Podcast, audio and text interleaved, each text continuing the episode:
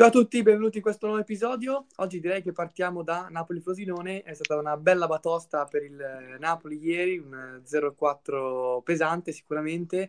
E il Frosinone che eh, è quasi una nostra next gen, visto che anche Uisen probabilmente a gennaio eh, raggiungerà il Frosinone in prestito ed è anche la nostra prossima avversaria eh, in, in, campionato, quindi eh, insomma, non sarà facile, ma ci sarà assolutamente a portare a casa i tre punti perché dopo il passo falso di Genova, ecco, le ultime due dell'anno sono molto importanti per rimanere attaccati all'Inter.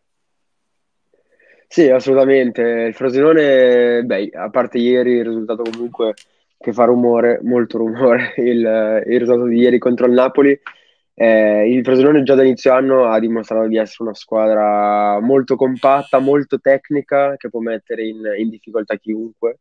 Infatti l'abbiamo visto anche con, eh, con Napoli, l'abbiamo visto anche con altre squadre. Comunque è una squadra che è compatta, che sa, cosa, sa qual è il suo stile di gioco, è molto ben definito. I giocatori sono molto tecnici, molto bravi, nonostante siano giovani, perché comunque eh, possiamo pensare a vari Sule, Kedira, eh, Caio George, però comunque sono giocatori che tecnicamente ci sono, eh, il, il, loro allenatore gli ha dato una buona impronta tecnica, tattica e, e quindi ovviamente per la Juve non sarà, non sarà, per niente facile. Sabato, giocheranno sabato 23 alle 12.30.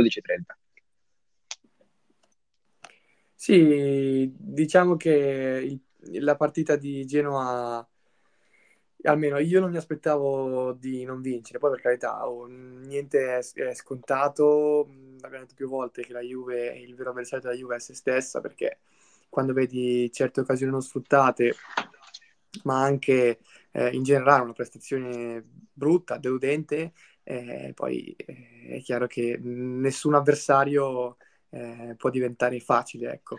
Peccato perché rimanere a meno 2 dall'Inter era, era, una bella cosa e adesso siamo, siamo per a meno 4. E, ecco, poi ci sarà anche da parlare degli episodi, degli episodi, arbitrali di cui si è discusso tanto in questi giorni. Eh, purtroppo eh, accade sempre che, magari, sempre insomma, soprattutto l'anno scorso, magari facevamo brutte partite, non portavamo a casa la vittoria, eh, però allo stesso, allo stesso, tempo c'era anche da, da commentare degli errori arbitrali. Sì, diciamo che il, il peccato più grande è perdere punti contro delle squadre che sono effettivamente più abbordabili, perché poi alla fine quando si arriva, per esempio alla fine dell'anno che giocheremo contro la Roma, tra virgolette posso accettare di più un pareggio con la Roma, e però dall'altra parte bisogna essere consapevoli che se si perde punti da una parte non si può perdere punti dall'altra, perché non siamo più la Juve schiaccia sassi che eh, poteva magari anche perdere una partita, però comunque la recuperava alla grande la partita dopo, che comunque non c'erano avversari che potevano lottare per lo scudetto. Quest'anno l'avversaria c'è, o meglio, quest'anno il, la, la, favorita, diciamo, indiscussa un po' è l'Inter, eh, e noi siamo un po' l'avversario dell'Inter, quindi noi essendo, diciamo, eh, la squadra che deve mettere un po' in difficoltà, ecco, l'Inter ha la sua corsa che se non ci fossimo noi sarebbe davvero in solitaria più totale. La Juve non può permettersi di, di perdere punti, di perdere due punti a, Genoa, a Genova in quel modo, soprattutto non per il fatto che eh, il Genoa magari può aver creato, non creato. Il problema è la Juve che cosa ha proposto durante la partita e mi sento di dire davvero davvero poco. Eh, non, mi vengono in mente poche partite quest'anno in cui la Juve ha creato poco. Ci, possono, ci, sono state delle partite in cui la Juve alla fine l'ha vinta, l'ha vinta anche in un modo sporco, però comunque nel, nella partita aveva creato. Mi viene in mente eh, il Verona, mi viene in mente il Lecce, eh, mi vengono in mente partite in cui la Juve vince 1-0 in maniera un po' sporca, però aveva creato. Invece a, Gen- a Genova la Juve ha creato davvero poco, pochissimo. È partita un po', un po' così in surplus per poi alzare un po' i giri, i giri del motore infatti siamo anche riusciti a, a trovare il gol su rigore. Il problema è che nel secondo tempo proprio la Juve non ha proposto nulla dal punto di vista offensivo, non ci sono state grandissime occasioni. L'unica occasione che mi viene in mente è, è, il, è la super occasione di Bremer all'89 e Chiesa magari, sì, però. Sì, però comunque da una squadra come la Juve che prende gol a praticamente inizio secondo tempo dove hai 40 minuti eh, dove hai ancora 40, 40, minuti di recupero per, per proporre gioco, per proporre azioni da gol per, per, e per andare a vincere la partita, perché quella lì la dovevi vincere, mi aspettavo decisamente, decisamente qualcosa in più dalla squadra come dai singoli, ma dei singoli ne abbiamo parlato tantissime volte. dopo Genova, eh, in cima a questa lista metto sicuramente il numero 9, perché davvero non, non, non, non c'è non, non, c'è nella squadra, più che qualche appoggio, ma niente di più. L'altra sera sì, un assist, possiamo dire, per, per Chiesa, che poi è stato atterrato, ma è una palla... È vero, non è mai una palla semplice quella palla lì, perché devi metterla con i giri giusti e va bene tutto, però non possiamo circoscrivere la prestazione generale di un giocatore su un passaggio. Per quanto importante possa essere stato, Vlaovic ha dato davvero niente quasi, perché vabbè, non possiamo dire niente perché ha fatto quel, va bene, ok, quel, quel, l'assist per Chiesa, ma togli quello, è un Vlaovic completamente assente, anzi io ormai mi sento di dire che quando la Juve gioca con Vlaovic in campo, 9 volte su 10, gioca 11 contro 10, 11 contro 10, quindi sicuramente eh, non, al momento non è, non è il Vlaovic che è stato pagato 80 milioni e al momento probabilmente è un Vlaovic che ne vale la metà di quei soldi spesi. Anche un quarto purtroppo, perché sì. alla fine era un giocatore che aveva fatto un anno e mezzo molto bene, sì, però un anno e mezzo, era sì di grande prospetto, poi per carità l'ha detto tante volte anche Allegri, essere alla Fiorentina non è come essere alla Juve, sono cose diverse, il peso della maglia, delle aspettative, dei, dei, dei, fari addosso che hai, è diverso, però comunque... No, certo, ma... Ce lo siamo detti più volte noi... che quest'estate... Vai, vai, finisci, finisci, no, scusa. Che quest'estate, cioè, quest'estate ci dicevamo più volte che il grosso del mercato era stato tenere Vlaovic e Chiesa e che nel 3-5-2 eh, dovevano essere loro a trainarsi. Purtroppo adesso Chiesa è tornato al gol, però ha fatto due mesi, anche con un po' di infortuni in mezzo, a non segnare e Vlaovic sta rendendo male. Infatti tutti quelli che ci hanno puntato il fantacalcio, mi sa che sono ultimi. Mi sa proprio di sì, ma anche perché il, il, semestre, il semestre che ha preceduto l'arrivo di Vlaovic alla Juve era stato un sei mesi, praticamente da, da agosto a gennaio, di un Vlaovic che arrivava alla Juve con 15-16 gol in campionato, quindi comunque parliamo di un, un go- tre gol al mese praticamente, che metti che in una, da, da agosto a, a gennaio in, in, generale, comunque il campionato vengono giocate 17-18 partite, 19 magari, no, magari tutto il girone d'andata no, però comunque aveva segnato quasi un gol a partita, quasi un gol a partita, con triplette da una parte, doppiette, prestazioni, e lì Vlaovic eh, quasi faceva, faceva riparto da solo. Cioè, a me vengono in mente alcune partite, alcuni gol che fa Vlaovic, in cui è lui contro la difesa. È lui contro la difesa perché la, pu- eh, la Fiorentina giocava tutto incentrato sulla punta. E lì Vlaovic era da solo. Eppure oh, il gol li faceva, ne ha fatti 16, ne ha fatti 15, 16 prima di arrivare alla Juve in metà campionato. Adesso probabilmente in campionato ne abbiamo visti 16 da quando è arrivato e siamo a quasi due anni è, è incredibile per un giocatore che era voluto da tutta Italia, da oltre l'Italia, perché comunque ricordiamo Chelsea, Tottenham e Manchester United, comunque dall'Inghilterra lo volevano. Sarebbero stati disposti anche a spendere quei soldi. La Juve li ha spesi. Il giocatore ha scelto la Juve, ah, però a questo punto la Juve non vede un ritorno da un punto di vista del campo, perché comunque Vlaovic lo prendi, lo metti lì davanti e ti aspetti che Vlaovic, se va male, se va male, in una stagione fa 13 gol, 14 gol, 15 gol, se va male. Perché Vlaovic, secondo me, è un giocatore che è nell'annata, un, in un'annata normale, 20 gol li fa tranquillamente in campionato. Pensa che ti ricorderai, lo paragonavano a Holland. Cioè, lo paragonavano a Holland. Eh, c'era Holland e poi c'era lui, considerato tra gli, i giovani attaccanti di prospetto. Sì, lo davano anche molto simile, velocità, eh, forza fisica, attacco alla porta, tiro, cioè da- erano caratteristiche che erano quasi paragonabili. Poi ovvio, eh, uno va al Manchester City e gioca con i migliori al mondo, l'altro va alla Juve, che ci sono giocatori comunque forti, non è il Manchester City, non è lo stile di Guardiola e possiamo parlare di tutto quello che sta intorno a è Holland e tutto quello che sta intorno a Vlaovic, perché sono due ambienti differenti, due stili differenti e tutto. Il problema qual è?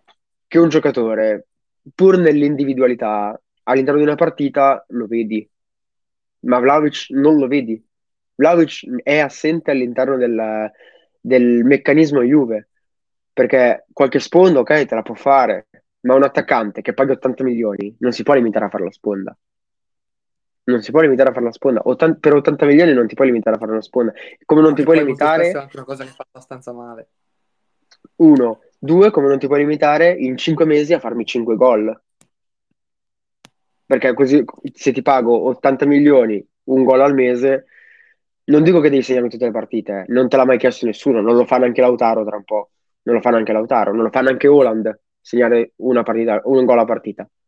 Però ti chiedo un apporto maggiore e se non segni durante la partita un coinvolgimento reale, un aiuto reale, un, la capacità di tenere sul pallone, di, far, di, prendere il fallo, di fare la sponda, di far giocare i compagni, di creare spazio lì davanti, ma il problema è che non si vede nulla. Nulla, e come lui, tanti altri che nella partita di Genoa mi viene in mente Miretti, eh, mi viene in mente anche la difesa, che ho, ho visto una difesa davvero eh, quasi eh, fuori l'equilibrio che c'è di solito. Comunque un, un, Bremer che usciva un po' troppo, un Gatti che andava un po' troppo in sovrapposizione, poi c'era il buco dietro, Danilo che a volte si incrociava con Bremer nelle posizioni, quindi a volte trovavo, trovavo Danilo centrale, Bremer a sinistra. E anche Locatelli mh, mm, male, malissimo, cioè ancora eh, di solito non è che fa un, un lavoro eccezionale Locatelli, però fa un lavoro pre- mh, mm, eh, utile, prezioso. Un lavoro che non è stato fatto ma neanche quei passaggi chiave che a volte tira fuori Locatelli, che ti servono per aprire il campo, per saltare la linea di pressione. Non ci sono stati, non ci sono stati. Proprio mh, mm, l'unico che mi viene in mente che ha fatto un, una buona partita è Chiesa. Chiesa e McKenny. McKenny mi è piaciuto molto perché comunque McKenny corre sempre, è sempre dentro il gioco sia in fase offensiva che in fase difensiva e lui davvero è... e poi si è sentita la, si è sentita la mancanza di Rabiot. Quello sì. Quello, quello sì, sicuramente. Purtroppo il nostro centrocampo è molto dipendente dalla bio, poi Miretti non ha fatto per niente una buona partita, quindi i risultati poi si sono visti. E invece un'altra notizia che mh, mm, mi ha un po' colpito, un po' no, eh, però comunque di, se, ne, se, ne, è un po' parlato, è quella della multa arrivata nei confronti di Allegri, 10.000 euro di multa eh, per aver ehm, parlato con l'arbitro veementemente eh, alla, al termine della, della partita, anche andando nei suoi, nei suoi spogliatoi. Eh, poi c'è stato anche il retroscena, eh, che, secondo cui appunto Allegri ha detto ehm, del tipo eh, ma lo sai che quell'entrata su, su Yildiz poteva eh, stroncargli la carriera e Massa avrebbe risposto eh, sì ma mancava solo un minuto quindi non avrebbe cambiato nulla dal punto di vista del risultato questo è un piccolo retroscena e, ehm, sì, è anche, è anche brutto è che, è anche, è anche brutto che si sia parlato, cioè che la risposta dell'arbitro di fronte a una frase così che non va a intaccare la, il risultato. Allegri non ha parlato di risultato, Allegri ha parlato, se questo è veramente quello che è successo, di eh, la salute, cioè comunque l'incomunità di un ragazzo che ha, ha la certo. mia età, nel 2005, e, e penso davvero che un'entrata così eh, come ha detto anche in telecronaca, col piede piantato per terra, quell'entrata lì è, è fatale, praticamente. E, e, quindi il fatto che si sia subito, ci, sia, ci si sia subito attaccati al, all'aspetto numerico, semplicemente numerico del punteggio, spiace un po'. Poi, ovvio, lì è sempre un calcio di punizione, puoi buttarla dentro, puoi fare gol, ma quello lì è un'altra storia. Eh, sinceramente, da, da, una parte preferisco avere un, un Ildiz che magari può fare il titolare col Frosinone e averlo con noi, che si allena, che ha voglia, che mi auguro davvero diventerà il nostro numero 9 piuttosto che avere quei due punti in più col Genoa. Davvero, per una volta preferisco, preferisco quello. Ecco. La cosa che ha colpito su questa vicenda non è tanto eh, quello che si è detto in spogliatoio, ma eh, anche quello che si è detto in conferenza, perché in conferenza Lega ha detto comunque eh, no, sono contento della, della, prestazione degli arbitri, hanno fatto una buona partita, sia Massa sia VAR e quant'altro, e poi invece si scopre che eh, eh, Allegri riceve questa multa per, per questo battibecco, quindi eh, secondo me è una cosa positiva il fatto che non vada a fare polemica davanti alle telecamere. Poi uno può dire che è falso, che è una doppia, fa doppia faccia. Secondo me su questo è l'unico in Italia, se non l'unico al mondo, che ha la lucidità eh, comunque di andare davanti ai microfoni con una certa tranquillità e lucidità per, dire, per non dire cose che poi eh, renderebbero l'ambiente un po' più tossico e meno sereno. Sì, sì, sì, sono d'accordo. Sinceramente mi vengono proprio in mente due, magari che a livello mondiale sono comunque come Allegri. Uno che mi viene in mente è Ancelotti. Ancelotti gli do questa qualità. Comunque, Ancelotti non è mai stato uno che, che ha recriminato su, su episodi. Così, un altro che mi viene un po' in mente, che però lo fa in un modo un po' velato, diciamo, ha sempre un po' la battuta, secondo me, che lo noto, eh, sono un po' Klopp e Guardiola. Due che magari dal punto di vista calcistico sono un po' differenti, però secondo me hanno questo lato in comune di mm, non polemizzare magari come fanno i vari Murigno, i vari Conti, i vari Xavi. Ecco, Xavi mi viene in mente uno che parla, che parla tanto eh, di fronte alle telecamere, mentre invece gli altri due sono un po' più velati e riescono, riescono più a contenersi anche per quello che, che piacciono molto, secondo me. E, ehm, se invece ti chiedessi un eh, pronostico per eh, Frosinone Juve? Eh, eh, tosta. Tosta, ma secondo me, eh, ah, prima di tutto sono molto curioso di vedere eh, se ci saranno i ritorni, per esempio, di Rabiot, perché comunque Rabiot ti svolta la squadra. Fino a due anni fa era, imp- era impensabile dire una frase del genere, eppure oggi siamo qua ad elogiare la- l'importanza incredibile di, di, Adrian, di Adrian Rabiot Ah, sicuramente se giocasse Rabiot sarei molto più tranquillo perché di vedere i miei reti ancora in campo non, non, non, non sprizzo di, di, gioia, ecco. E dall'altra parte sono anche curioso di vedere il ruolo perché comunque abbiamo visto le ultime indiscrezioni, gli ultimi rumor, se potrebbe esserci un po' un, uno stravolgimento, se vogliamo dire, da, dalla tre quarti in su con il 10 dietro le due punte. Secondo me è un esperimento che può fare bene Allegri eh, che può fare in una situazione comunque prim- appena prima delle feste, per, anche, anche, se comunque per loro la festa non c'è perché comunque da se- settimana dopo si gioca subito contro la Roma.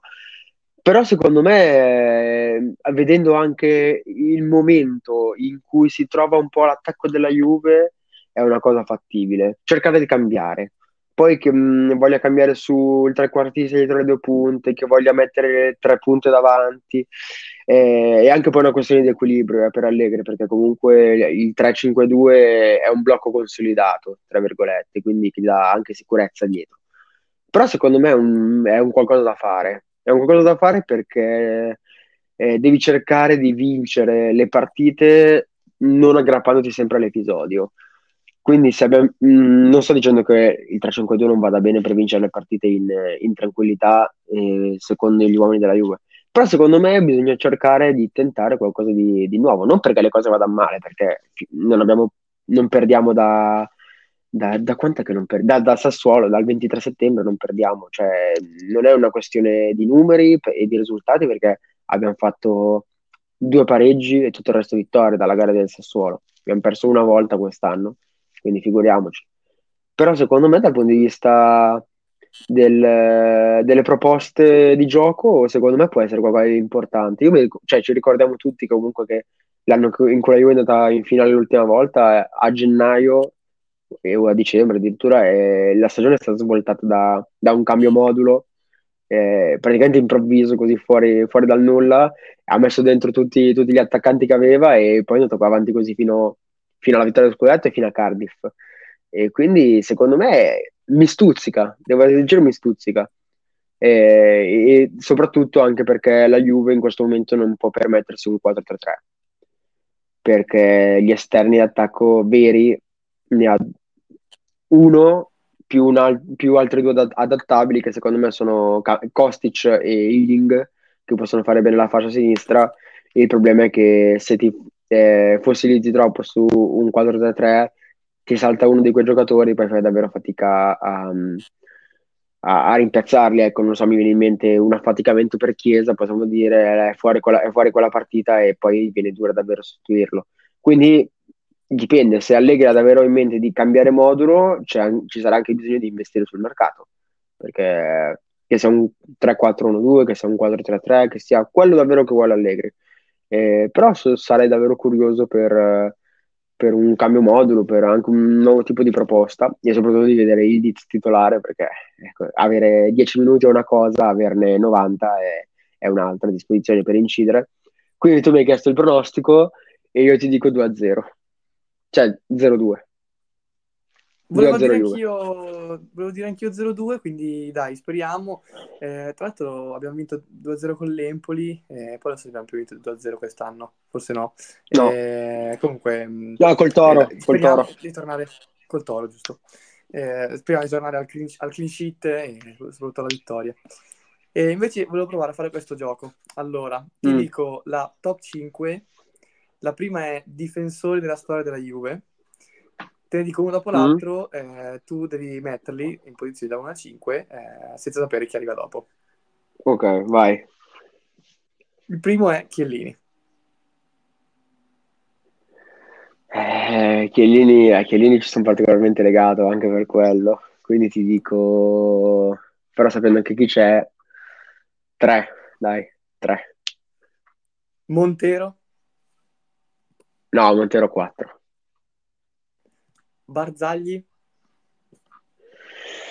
Eh, adesso però devo sperare che quelli, che quelli davanti sono davvero forti. Eh. Barzagli, Barzagli 5. Cannavaro? Eh, ho già sbagliato. Cannavaro 2. E l'ultimo è Gaetano Cirea. Gaetano Scirella l'avrei messo per primo, infatti, infatti è per quello che ci pensavo. No, beh, devo dire che alla fine cosa cambierei? Eh sì, beh, eh, cambierei... è uscito Scirea 1, Cannavaro 2, Chiellini 3, Montero 4, Barzagli 5. Vabbè, potrei mettere Chiellini 2 e, e Cannavaro 3, o magari Montero 3 e Cannavaro 4, però comunque dai, più o ci meno... Sta, alla fine ci sta. Sì, sì, beh, Gaetano Scirea immaginavo che... Sì. Eh, Centrocampisti della storia della Juve. Marchisio. Mm. Eh, cavolo, però centrocampisti ce ne sono di fuori. Marchisio quinto. Zidane. Eh, Zidane... Eh, Zidane secondo. Davids. Quarto. Deschamps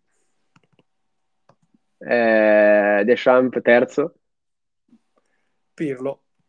Pirlo, Pirlo primo ci può stare, se giocano Pirlo e Zidane, una bella lotta, una gran bella lotta. Sì, Pirlo, è uscito Pirlo, Zidane, Deschamps, Davis, Marchisio. Mm, sì, dai, ho, ho magari... Eh. Ma, eh sì, sì, anche perché mi aspettavo, mi aspettavo Platini, però magari Platini l'hai messo in attacco, non lo so. Sugli attaccanti invece ho messo attaccanti recenti della storia Juve. Sono ok, recenti. Recenti, vuol okay. dire eh, da, diciamo da, da, Conte in poi. Ok, dagli scudetti. Primo Quindi ok, ve li ricordo tutti. Cristiano Ronaldo. Eh, beh, il primo. Uno, per forza. Vlaovic. ho paura per chi, per chi può arrivare dopo. Eh... Vlaovic, Vlaovic. Io spero in tre che mi dirai e quindi ti dico 5. Dybala? Eh, Dybala 3. Higuain? 4. Tevez? 2. Eh sì, sì, questi qua, questi qua assolutamente per, qua, me, per me sono questi. Poi messo tutti forti perché... Sì, sì, sì, ma, ma, qua è, cioè, secondo me era, era, erano quelli... Mi aspettavo magari uno, uno, esotico, magari dei primi anni di Conte, tipo un Matri, un Vucinic.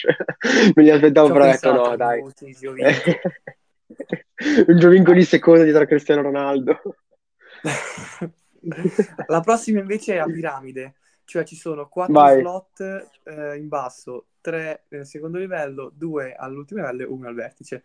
Eh, la categoria è allenatori Juventus. Primo Vai. è Carlo Ancelotti. No, quarto, quarto, quarto livello. Conte? Eh, Conte. Te- terzo, terzo livello. Lippi, Lippi secondo livello. Ferrara, No, quarto. Trapattoni,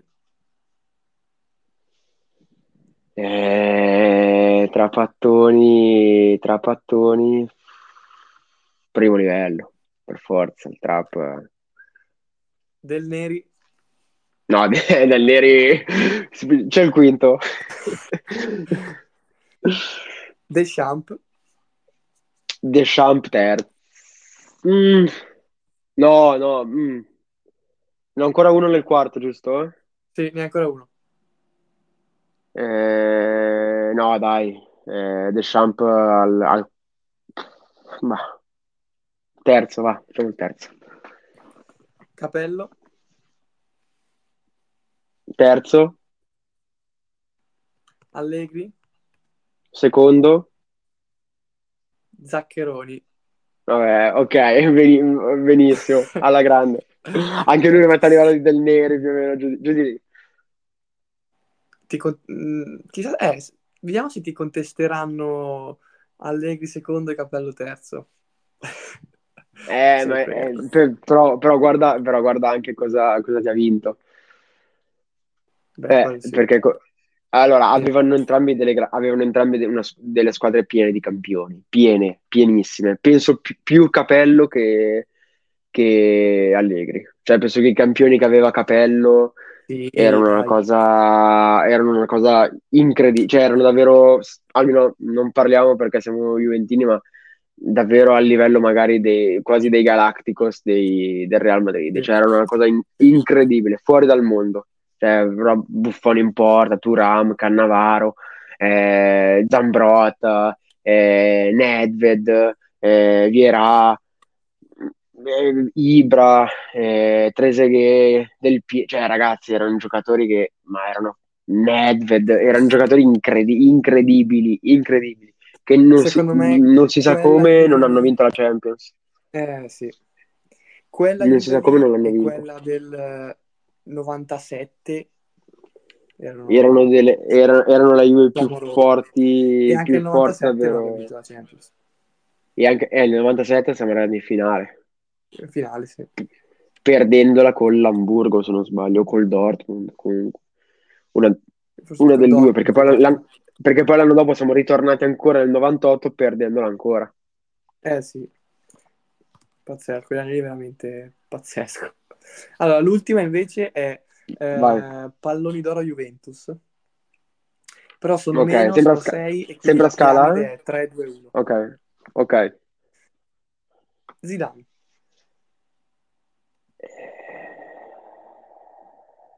Due. Cannavaro, No, tre. Platini, Eh, è, è lui. Uno. Baggio, Eh, due. Paolo Rossi, Eh, Paolo Rossi e Ne- Nedved, penso che sia l'altro. Paolo Rossi e Nedved li metto, li metto al terzo livello. Cioè, se, se sarà Nedved, non lo so se. sì, rimane, rimane, rimane solo al terzo livello. Sì, Che è? Nedved? Nedved, sì. Eh sì, no, beh, comunque, cioè, i, i- i primi tre, cioè comunque Platini prima di, di tutti, ma Zidane e Baggio sono, sono dei giocatori che oltre ad aver segnato la Juve hanno segnato proprio un- un'era, un'era del calcio. Zidane a livello internazionale, proprio generale, perché comunque ha giocato alla Juve, ha giocato al Real. Baggio, per noi italiani, Baggio è, è- è- è quello del- degli anni 90, che è, è l'uomo simbolo degli anni 90, del calcio anni 90. Poi purtroppo c'è quel rigore a Pasadena che lui stesso se lo sogna la notte, ma Baggio comunque è, è un giocatore che, che ha vestito tante, a parte aver vestito tante maglie, è stato un giocatore che ha segnato davvero un'epoca, un'epoca straordinaria, perché poi comunque dove è andato Baggio era sempre, era sempre rispettato, era sempre eh, ammirato eh, per, per la- il suo essere, per il suo, e per il suo anche, cioè, sicuramente il suo stile di gioco, quindi Baggio e, e Zidane lì secondi, perché poi Leroy è, è inarrivabile. Sono d'accordo, dai, è uscita bene. Eh, sono, sono uscite bene, sì, dai. A parte qual, qual, Vediamo se ci diranno qualcosa. Vediamo, dai. Grazie per averci seguito anche oggi e Immortali torna la settimana prossima. Settimana prossima.